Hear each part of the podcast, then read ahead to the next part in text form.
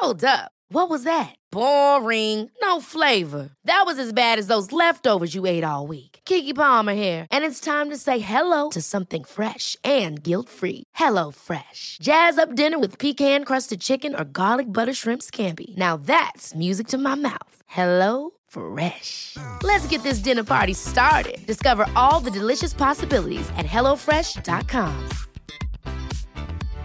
Ready to pop the question? The jewelers at BlueNile.com have got sparkle down to a science with beautiful lab grown diamonds worthy of your most brilliant moments. Their lab grown diamonds are independently graded and guaranteed identical to natural diamonds, and they're ready to ship to your door. Go to BlueNile.com and use promo code LISTEN to get $50 off your purchase of $500 or more. That's code LISTEN at BlueNile.com for $50 off. BlueNile.com code LISTEN.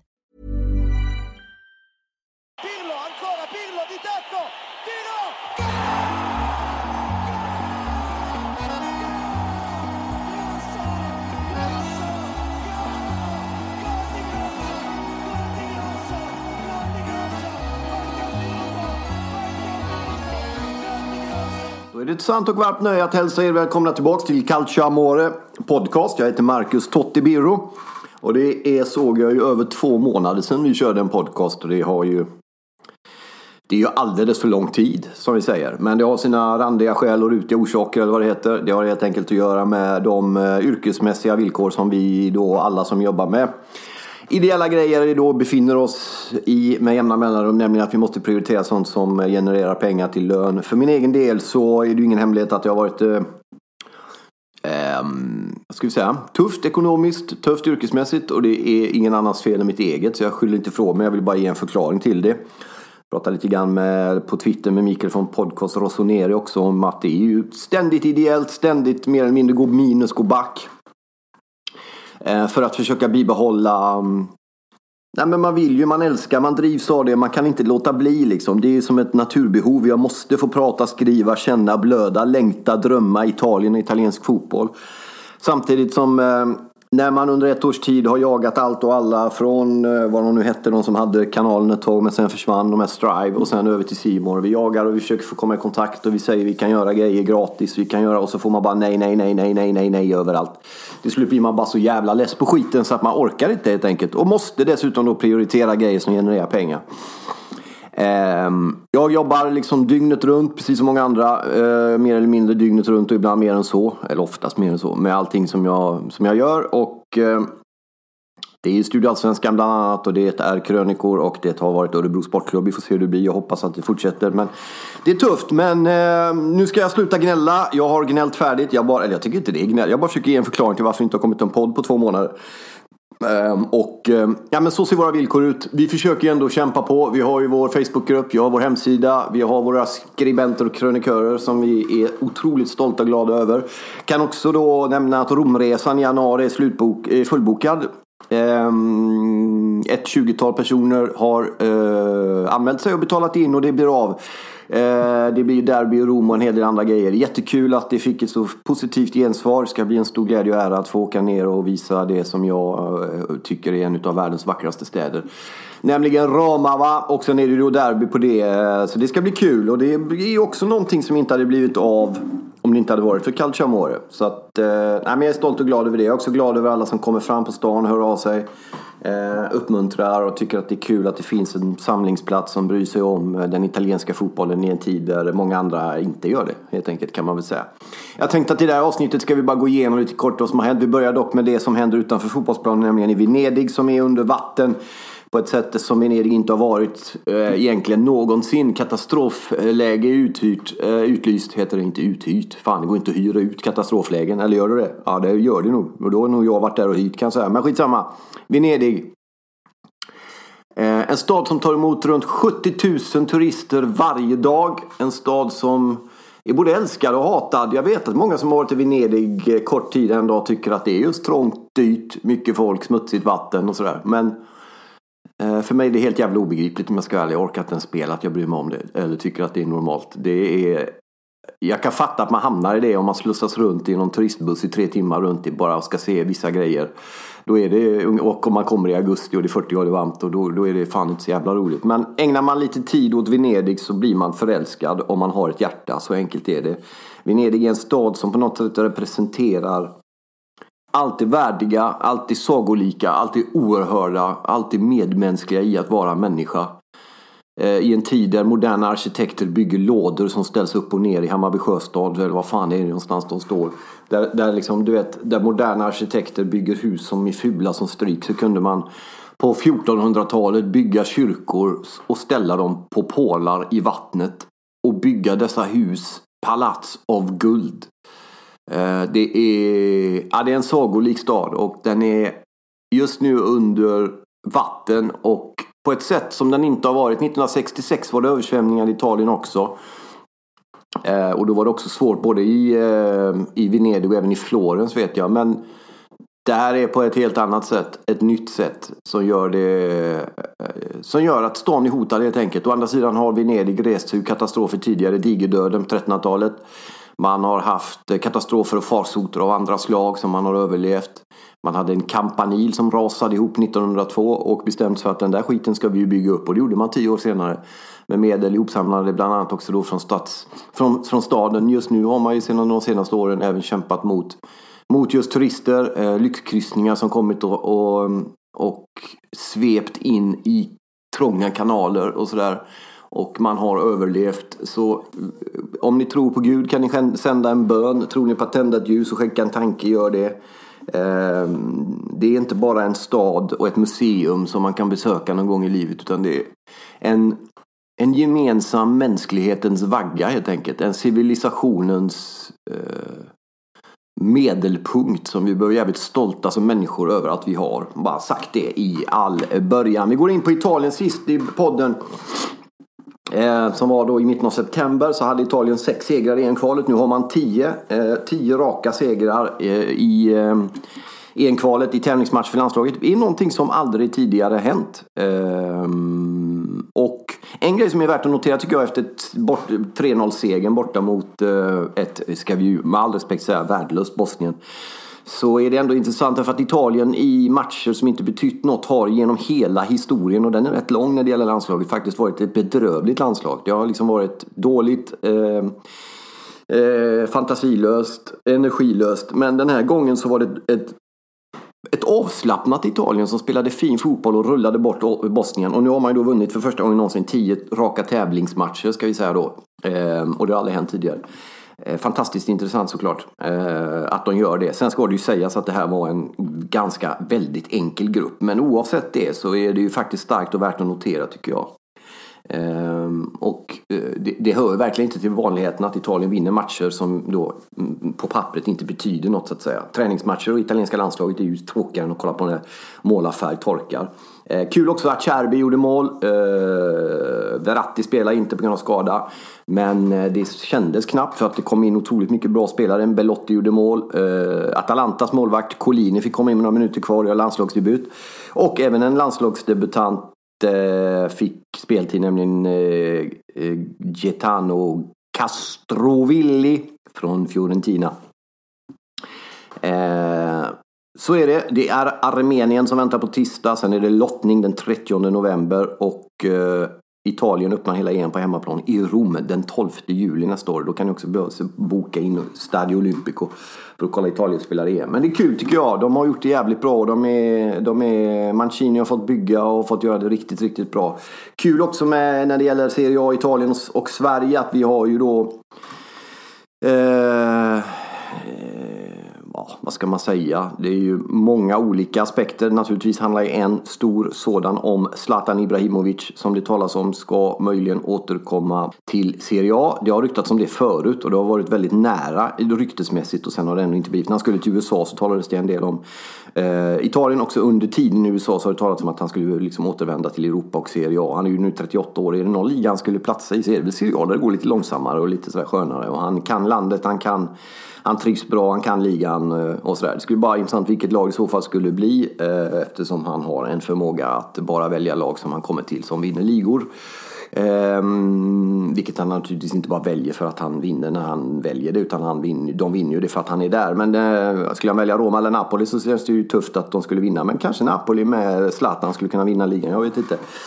Ehm, Annars är det ju det är mycket surr om Zlatan såklart i Italien. Det pratas om Bologna, Napoli, Roma, flera andra klubbar också. Så det är ju intressant att se om han möjligen skulle kunna om man skulle kunna ta sig till Italien. Vi får se en annan svensk som är klar för landslaget som de har fått upp ögonen för via Parma. Det är ju då naturligtvis Dejan Kulusevski som har gjort det riktigt jävla bra. Kommer in i landslaget nu i Sverige som också tagit sig till EM och det vet ni ju. Ehm, också intressant det ledarskap. Träffade Jan Andersson i Studio Allsvenskan under en lång intervju för några veckor sedan och det är otroligt spännande att eh, under två timmar får lyssna på en eh, person som Jan Andersson som ju då leder det svenska landslaget. Och hur han är som ledare. För det är inte bara det som sägs och det han säger och hur han spelar och hur han tänker. Utan också ganska mycket handlar det ju om vilken typ av människa det är, stämningar i rummet, vilken typ av ledare det är. Och det är intressant att se hur Sverige lyckas ta sig till ännu ett mästerskap genom att göra det Sverige alltid har varit bäst på. Nämligen att samordna laget och till slut, efter ganska lång tid, få spelare som både Sebastian Larsson, Kristoffer Olsson och eh, Emil Forsberg att briljera. De, det är utan att det gör avkall på kollektivet. För så har det ju varit tidigare i Sverige med Zlatan bland annat. Att man har haft ett relativt starkt kollektiv men som har slokat när de har haft en stor superstjärna. Nu har man skruvat på kollektivet först och i detta starka kollektiv har man vridit upp volymen på, eller på Forsberg och på några till. Vilket gör att då landslaget blir ännu bättre även som lag betraktat. Så det är stort och mäktigt av Sverige att ta sig till ännu ett mästerskap och de gör det liksom en match kvar. Ehm, och de gör det då tillsammans med Spanien som går vidare från den gruppen. Annars kan vi kolla lite grann också då på de italienska lagen i ehm, i Europa och det har ju varit den så kallade blandade kompotten. Napoli har det ju krisat om, pratat mycket om att Ancelotti möjligen skulle vara på väg bort. Stökigt som det blir nere i Neapel när det inte sitter, när det inte funkar, när det inte ser ut som det borde göra. Man har ju ett lag som är väl värt, när man ska naturligtvis för fan slå Salzburg hemma i Champions League, det gör man inte. Vilket gör att man slarvar bort ett avancemang tidigt, vilket gör att man slarvar bort arbetsro och vilket gör att det hela byggs på eftersom pressen då fortsätter att bli tyngre på både laget och på Ancelotti. Och det, det vet man ju naturligtvis kommer om man inte slår Salzburg hemma så kommer de här grejerna som det så kallade brevet på den så kallade posten. Och det får man helt enkelt stå ut med. Och nu handlar, nu handlar det väldigt mycket om Napoli att kunna handskas, hantera den pressen. För det är ett tag sedan man hade den typen av press på sig eftersom man har levererat sportsligt under ganska lång tid. Så det ska bli intressant att se hur man gör på det sättet och hur man kommer att agera både i Europa och i ligan då, eh, Napoli, där man har liksom eh, hackat lite. Det är ju inte så att det är någon jävla kris eller katastrof i Napoli, men det har hackat lite och det räcker för att eh, de ska bli eh, lite bekymrade nere i Neapel. När det gäller vidare i Italien så har vi Inter som flera gånger om nu tycker jag otroligt förvånande har reagerat på ett väldigt märkligt sätt när man har hamnat under press. Man har, eller förlåt, när man leder hamnar man under press. Och så jag tänkte uttrycka det. Man hade ju 2-0 borta Dortmund. Och eh, för mig är det fullständigt obegripligt. Inte att Inter tappar eh, 0-2 mot Dortmund i Champions League. Det kan ju hända. Eh, och alla som kan sin patsa Inter-historia vet ju att Inter är ett lag som, som kan vara vad ska vi säga, eh, svårt att lita på i olika situationer, i olika lägen. Men det som förvånar mig är att, att en tränare som Antonio Conte inte, nu har det bara gått förvisso ett halvår drygt, men ändå att han inte har lyckats radera bort det patsa i Inter, ur Inter, utan att de spelar på det här sättet med tanke på vilken typ av ledare Antonio Conte är så hade jag nog trott att de skulle fått ordning på det till eh, ungefär så här års, eh, så här, så här dags ska jag säga, in på året. Men man tappar alltså 0-2 mot Dortmund, man tappar mot Barcelona också, det är en sak. Men man har tappat även en del andra sammanhang. Och det måste falla på Antonio Conte. Det är inte att man kan skylla på som man gjorde efter matchen, inför matchen mot Verona där man också hamnade i underläge. Där bröt man dock ett mönster genom att komma tillbaks mot ett eh, relativt starkt nykomlingslag som Verona. Och det såg man också för er som såg den matchen när Inter vände och vann den det jublet och de segerscenerna som var när Inter hade med Barella gjort ett fantastiskt nytt mål förut. När han stänker in 2-1 för Inter där. Den glädjen som eh, de visar när de då avgör en match mot en nykomling på hemmaplan visar ju att man har haft och levt under en stor press av det här. Så frågan är om detta då, nu har det varit landslagsuppehåll så vi får väl se, men frågan är om det kan vända för Inter Eh, därför det är anmärkningsvärt att eh, som lag betraktat och Antonio Conte tycker jag kom lite billigt undan efter Dortmund där han går ut och säger att det är trötta spelare, laget blir trötta, vi orkar inte riktigt och sådär. Det är ju hans uppgift att se till det för det är naturligtvis inte så att man fysiskt är liksom tröttare än Dortmund är utan det är en mental inställningsfråga som inte funkar efter 2-0 mot Dortmund som sen gör en dålig halvlek och gör en bra halvlek. Men att man tappar inte bara till liksom, eh, kryss eller något sånt utan man släpper in tre mål och inte ens nära att komma till att göra ett mål till i andra halvlek utan man rasar rakt igenom som en jävla magbakterie i andra halvlek mot Dortmund. Det är Antonio Contes ansvar att se till att det inte sker. Kan jag tycka. Men eh,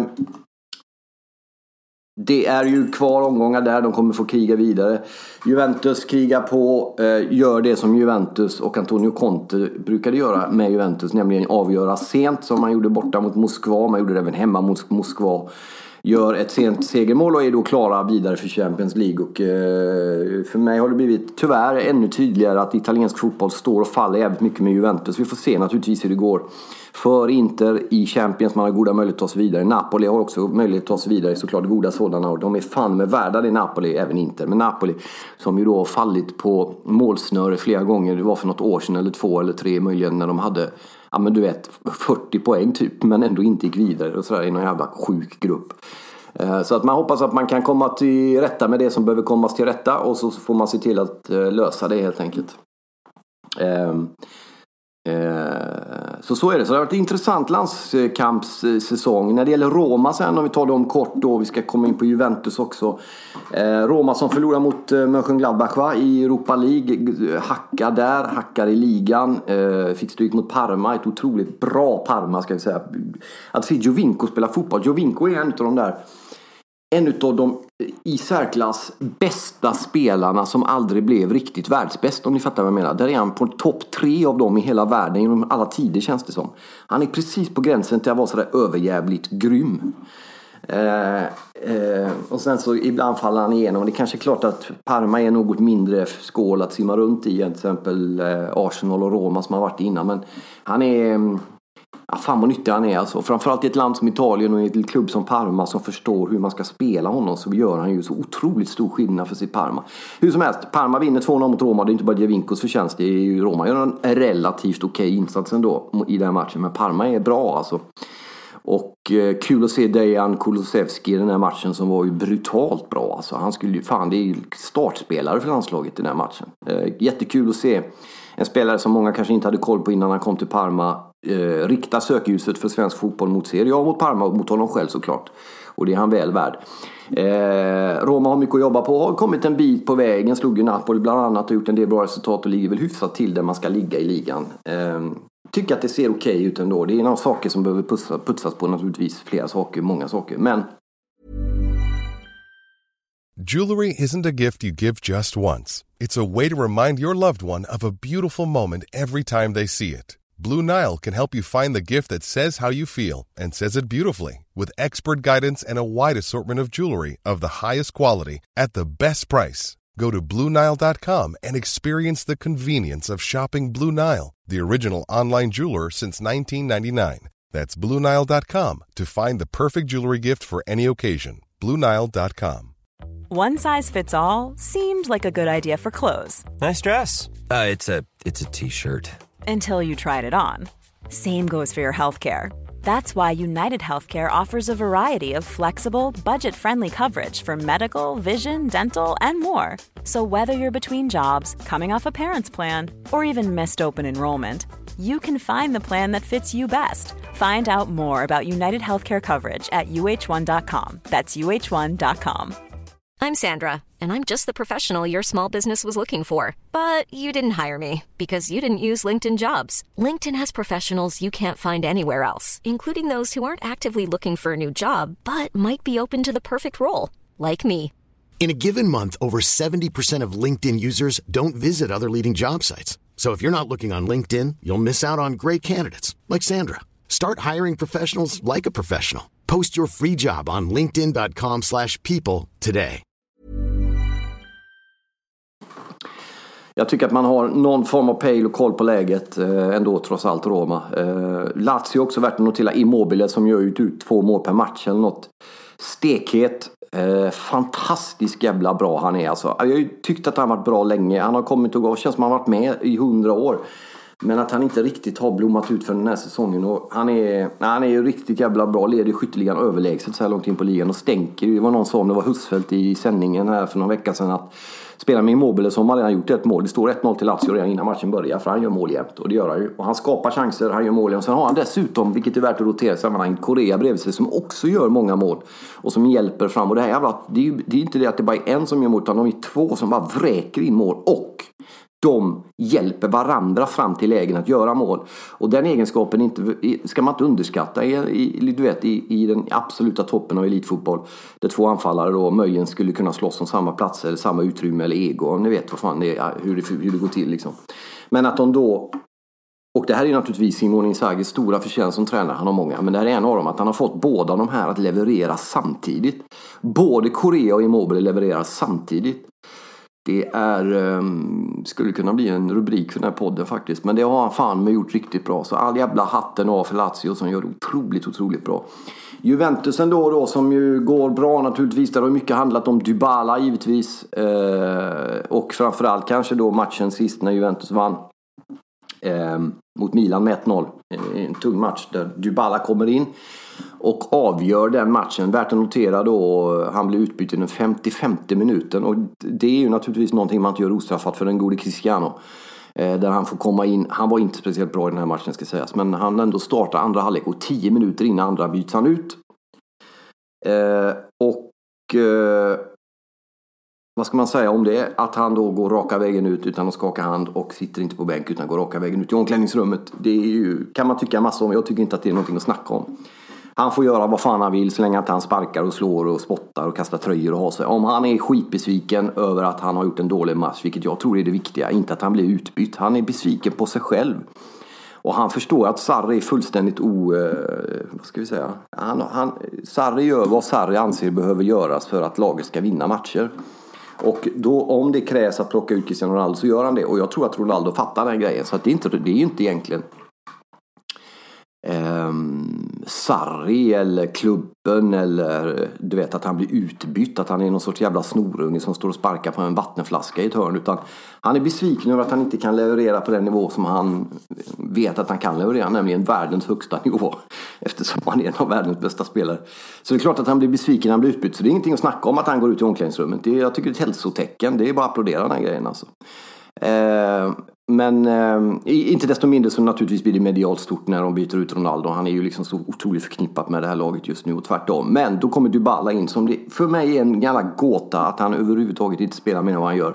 För varje gång han spelar så är han poänggivande och bidragande till att Juventus vinner. Nu gör han mål mot Milan, det är inte så mycket att snacka om. Han är, han är, han är fantastisk och också värt att notera hur han, trots också då motgångar och inte får spela och allt sånt där, hur han krigar på, hur jävla bra han gör det och hur stark han är mentalt och sådär. Eh, annars är det väl värt att notera tycker jag, Iguain fortsätter att vara riktigt bra under Sarri. Eh, och eh, jag tycker att Sarri gör det relativt bra ändå. Bara den där grejen med Dybala som kommer in istället för Ronaldo ska vi säga också. Om ni, efter 10 in i andra kommer Dybala in och behöver 20 minuter på sig att stänka där.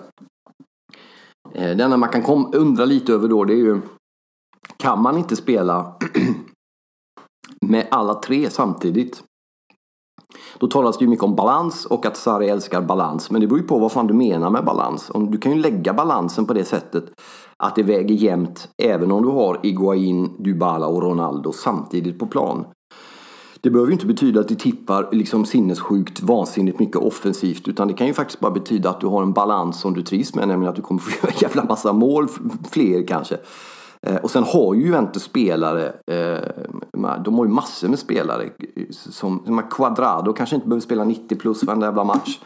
Eh, Betancourt kanske inte heller behöver göra det. Eh, du har också Matuidi Bernadeschi som också varit bra. Han var inte bra mot Milan men, men eh, han har gjort det bra under säsongen. Eh, men du har ju Costa, Rabiot, du har Kedira, du har eh, Matuidi nämnde jag. Men du har ju spelare som kan väga upp den balansen. Och sen har du då ett ramstarkt försvar. Alla vet vilka, liksom Bonucci och gänget. och det och dem. Så att eh, jag tycker inte ens det vore speciellt modigt eller oj eller offensivt du vet, galet att köra Dybala, Iguain och Ronaldo. Ronaldo är ju ingen renodlad anfall. Du kan använda Ronaldo också i någon sorts, du vet, halvsläpande. Eh, om du flyttar ner eh, Eh, Pjanic något eller ut på någon liten kant eller sätta Ronaldo på vänsterkanten. Han gillar ju att komma eh, springande på kanten också. Så det finns många alternativ där. Ehm, så det är spännande såklart. Eh, men det krävs ju då att ett lag som Inter, Napoli, Roma och Atalanta och några till gaskar upp sig så att vi får en något jämnare liga den här säsongen. Eh, ett lag som definitivt har gjort det intressantare den här säsongen är naturligtvis Cagliari då som ju är eh, säsongens lag så här långt. Och det är så jävla kul tycker jag för Robin Olsen som ju fick ta en hel del oförtjänt skit under sin tid i Roma och blev på något sätt syndabocken för att det gick eh, trögt förra säsongen. Och han var inte sämre än någon annan, tvärtom, i många matcher. Men han fick bära det så kallade hundhuvudet.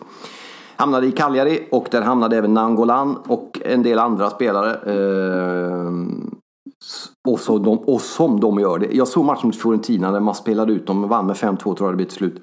Men de är, ja, de är, det är något helt jävligt att se Cagliari spela fotboll. De är fantastiska just nu. Frågan är om man håller och hur länge man håller det. Eh, och om man kan bli den nya säsongens Atalanta, typ Atalanta som också går rätt bra i år för övrigt. Men det är kul för eh, Cagliari, kul för Sardinien, kul för ett anrikt lag som var med och vann ligan, ja det är väl 70 eller 71 tror jag de vann. eller Något sånt där. Har ju haft flera fantastiska spelare i sitt stall. Gigi Riva är det många som vet, känner till. Eh, vet ni inte så googla era jävlar. Om inte annat så vet ju många Zola säkert som ju också var i Chelsea under en tid där och i landslaget som ju har sina rötter i, eh, på Sardinien. Eller rötter vet fan, han spelar mycket för eh, Cagliari Sardinien i alla fall. Jag tror han har ruttnade också. Jag tror han är inblandad just nu i laget också. Fantastiskt kul att följa när det är ett lag som sticker upp i en ganska så satt liga på början liksom. Eh, Så så är det med den saken. Vi ska kolla lite svensk fokus också när det gäller Serie A. Det är ju ändå intressant. Och förutom då Zlatan och, och vår vän i Parma så har vi ju en del andra spelare som också har gjort det relativt bra. Vi vet, Bologna har ju haft en del. Eh, Men det, det som känns tycker jag just nu fortfarande om man kollar på den mediala bevakningen det är ju att man har, det är ju Simor som har Serie A. Eh, och de som jobbar där gör ju naturligtvis så gott de kan. Men det är trött. Det är riktigt jävla trött. Det är jag som rör mig mycket i fotbollskretsar i Sverige. Träffar sportchefer, spelare, ledare, lagkaptener, chefredaktörer, journalister.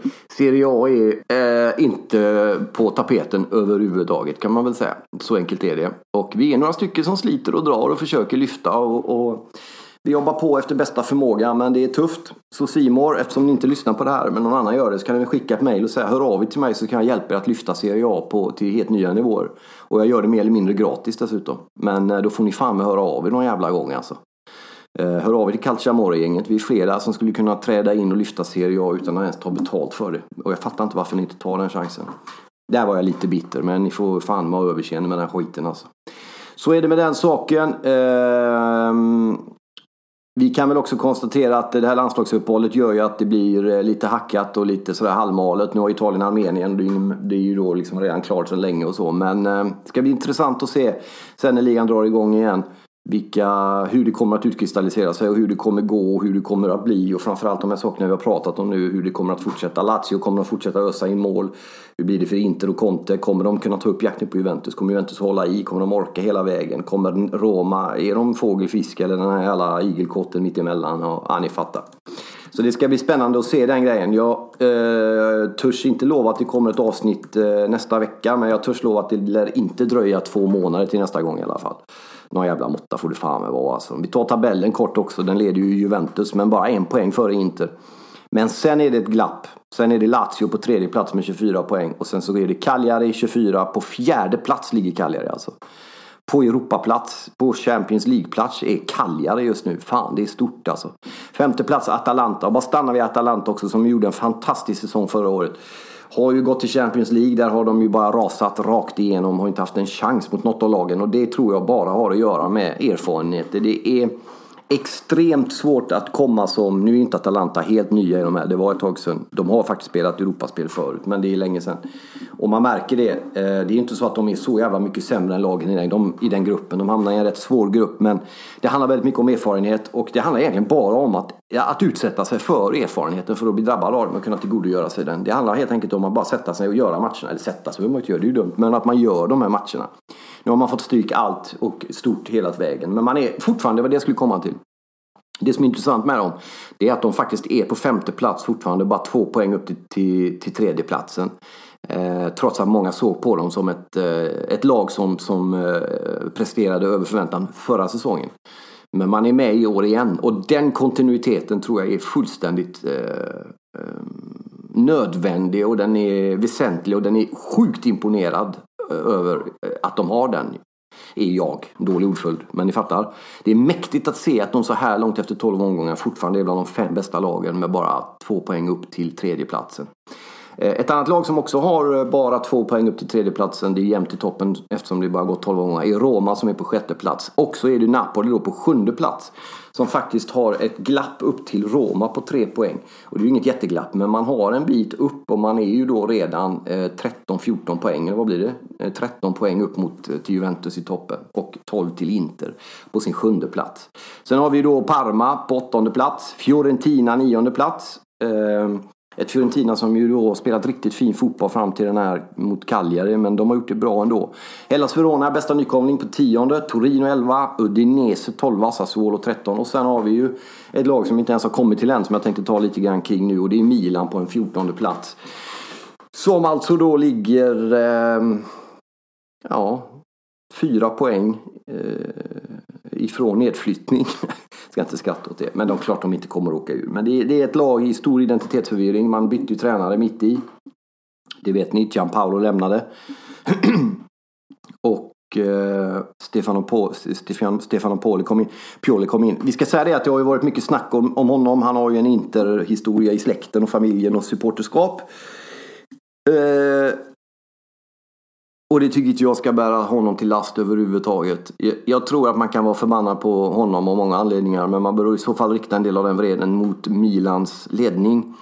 Som ju valde Gianpaolo och som gick i god för honom och som sen sa att nej det var inte rätt. Och sen försöka då äta kakan och ha den kvar och säga att Gianpaolo blir inte rätt. Um, um, och varför blev han inte rätt? När vi då trodde på honom. Det var ju vi som gick i goda för honom. Ja men nu tror vi på det här istället. Och det har ju inte burit riktigt. Man har vunnit en match som det var mot Lecce hemma. Sen har man fått stryk. Då har man ju mött svåra motståndare, Roma och uh, um, Juventus sist. Eh, men det är ett identitetsförfall Milan som är plågsamt att se. Det, det, är ju en, en, alla vet vilken jävla klubb det här är och vilken anrik förening det är. Men att man inte får till det här. Jag var i Italien två veckor i oktober på en försenad bröllopsresa som vi hade.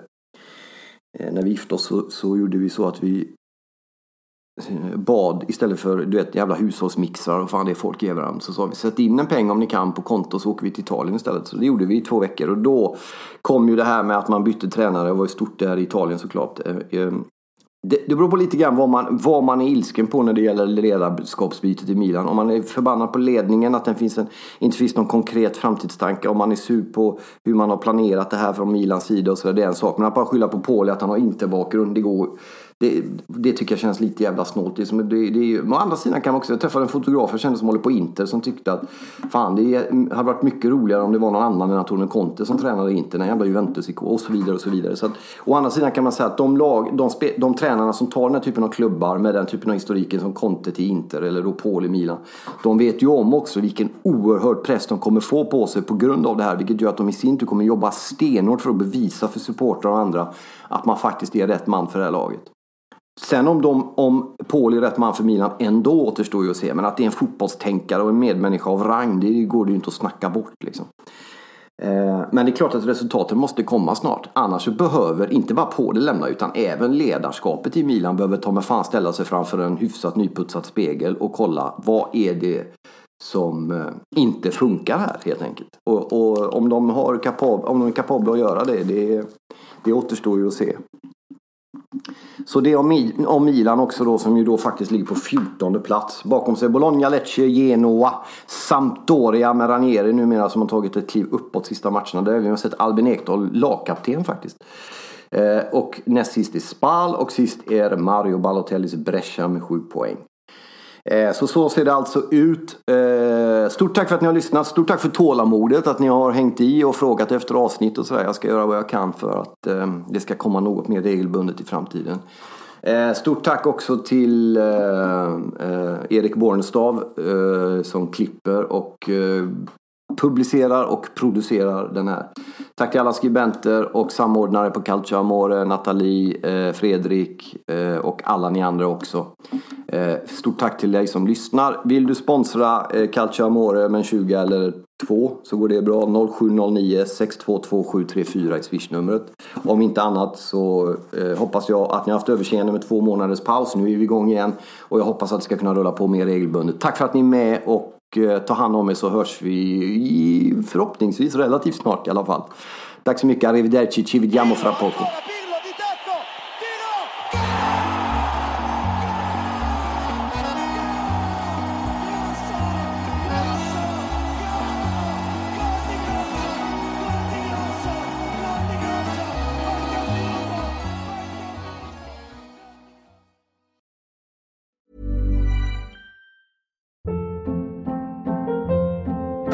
Hold up. What was that? Boring. No flavor. That was as bad as those leftovers you ate all week. Kiki Palmer here, and it's time to say hello to something fresh and guilt-free. Hello Fresh. Jazz up dinner with pecan-crusted chicken or garlic butter shrimp scampi. Now that's music to my mouth. Hello Fresh. Let's get this dinner party started. Discover all the delicious possibilities at hellofresh.com.